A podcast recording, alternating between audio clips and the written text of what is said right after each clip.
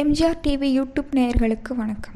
அதிமுகவின் பொதுக்குழு தொடர்பான வழக்கில் உச்சநீதிமன்றம் அளித்துள்ள உத்தரவு பல்வேறு அதிமுக தொண்டர்களிடையே ஏமாற்றத்தை ஏற்படுத்தியிருக்கு. அதன் ஆரம்பமா உச்சநீதிமன்ற தீர்ப்பை எதிர்த்து ஓபிஎஸ் தேர்தல் ஆணையத்திற்கு ஒரு கடிதம் எழுதியிருக்காரு. ஜூலை பதினொன்றாம் தேதி இபிஎஸ் தலைமையில் நடைபெற்ற பொதுக்குழு மூலம் அதிமுக கொள்கைகளை எந்த மாற்றத்தையும் ஏற்றுக்கொள்ளக்கூடாதுன்னு தேர்தல் ஆணையத்திற்கு ஓபிஎஸ் கடிதம் எழுதியிருக்காரு. ஜூலை பதினொன்றாம் தேதி நடைபெற்ற பொதுக்குழுவில் ஓபிஎஸ் உள்ளிட்ட பலரை கட்சியில் நீக்கிய எடப்பாடி பழனிசாமி ஒருங்கிணைப்பாளர் இணை ஒருங்கிணைப்பாளர் பதவிகளை ரத்து செய்து தீர்மானம் நிறைவேற்றினார்.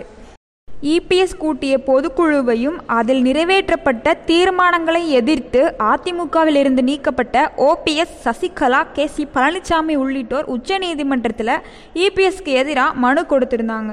வழக்கை விசாரித்த உச்சநீதிமன்றம் தற்போது இபிஎஸ் ஜூலை இருபத்தொன்றில் நடத்தப்பட்ட பொதுக்குழு செல்லும்னு சொல்லியிருக்கு. மேலும் ஓபிஎஸ் உள்ளிட்டோர் கட்சியிலிருந்து நீக்கப்பட்டதும் செல்லும்னு உத்தரவிட்டிருக்கு. உச்ச நீதிமன்றத்தின் இந்த தீர்ப்பை எதிர்த்து தேர்தல் ஆணையத்திற்கு ஓபிஎஸ் ஒரு கடிதம் எழுதியிருக்காரு. அந்த கடிதத்தில் ஓபிஎஸ் அதிமுகவில் அடிப்படை கொள்கைகளை எந்த மாற்றமும் செய்யக்கூடாதுன்னு குறிப்பிட்டிருக்காரு.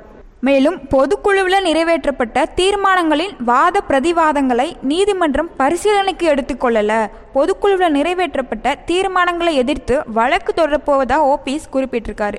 இது போக ஒருங்கிணைப்பாளர் இணை ஒருங்கிணைப்பாளர் பதவிகள் அதாவது கட்சியின் அடிப்படை விதிகளில் மாற்றம் செய்யப்பட்டது தொடர்பாக வழக்கு சென்னை உயர்நீதிமன்றத்தில் இன்னைக்கும் நிலுவையில் இருக்கு. அப்பதவிகள் ரெண்டாயிரத்தி இருபத்தி ஆறாம் ஆண்டு வரைக்கும் செல்லும்னு கடிதத்தில் குறிப்பிட்டிருக்காரு. எனவே பொதுக்குழுவில் நிறைவேற்றப்பட்ட தீர்மானங்களின் அடிப்படையில் கட்சியின் அடிப்படை பதவி படிநிலைகளில் எந்தவித மாற்றங்களையும் அனுமதிக்க கூடாதுன்னு தேர்தல் ஆணையத்திற்கு கடிதம் எழுதியிருக்கார். மேலும் பல அரசியல் செய்திகளை அறிந்து கொள்ள எம்ஜிஆர் டிவி யூடியூப் சேனலை சப்ஸ்கிரைப் பண்ணவும்.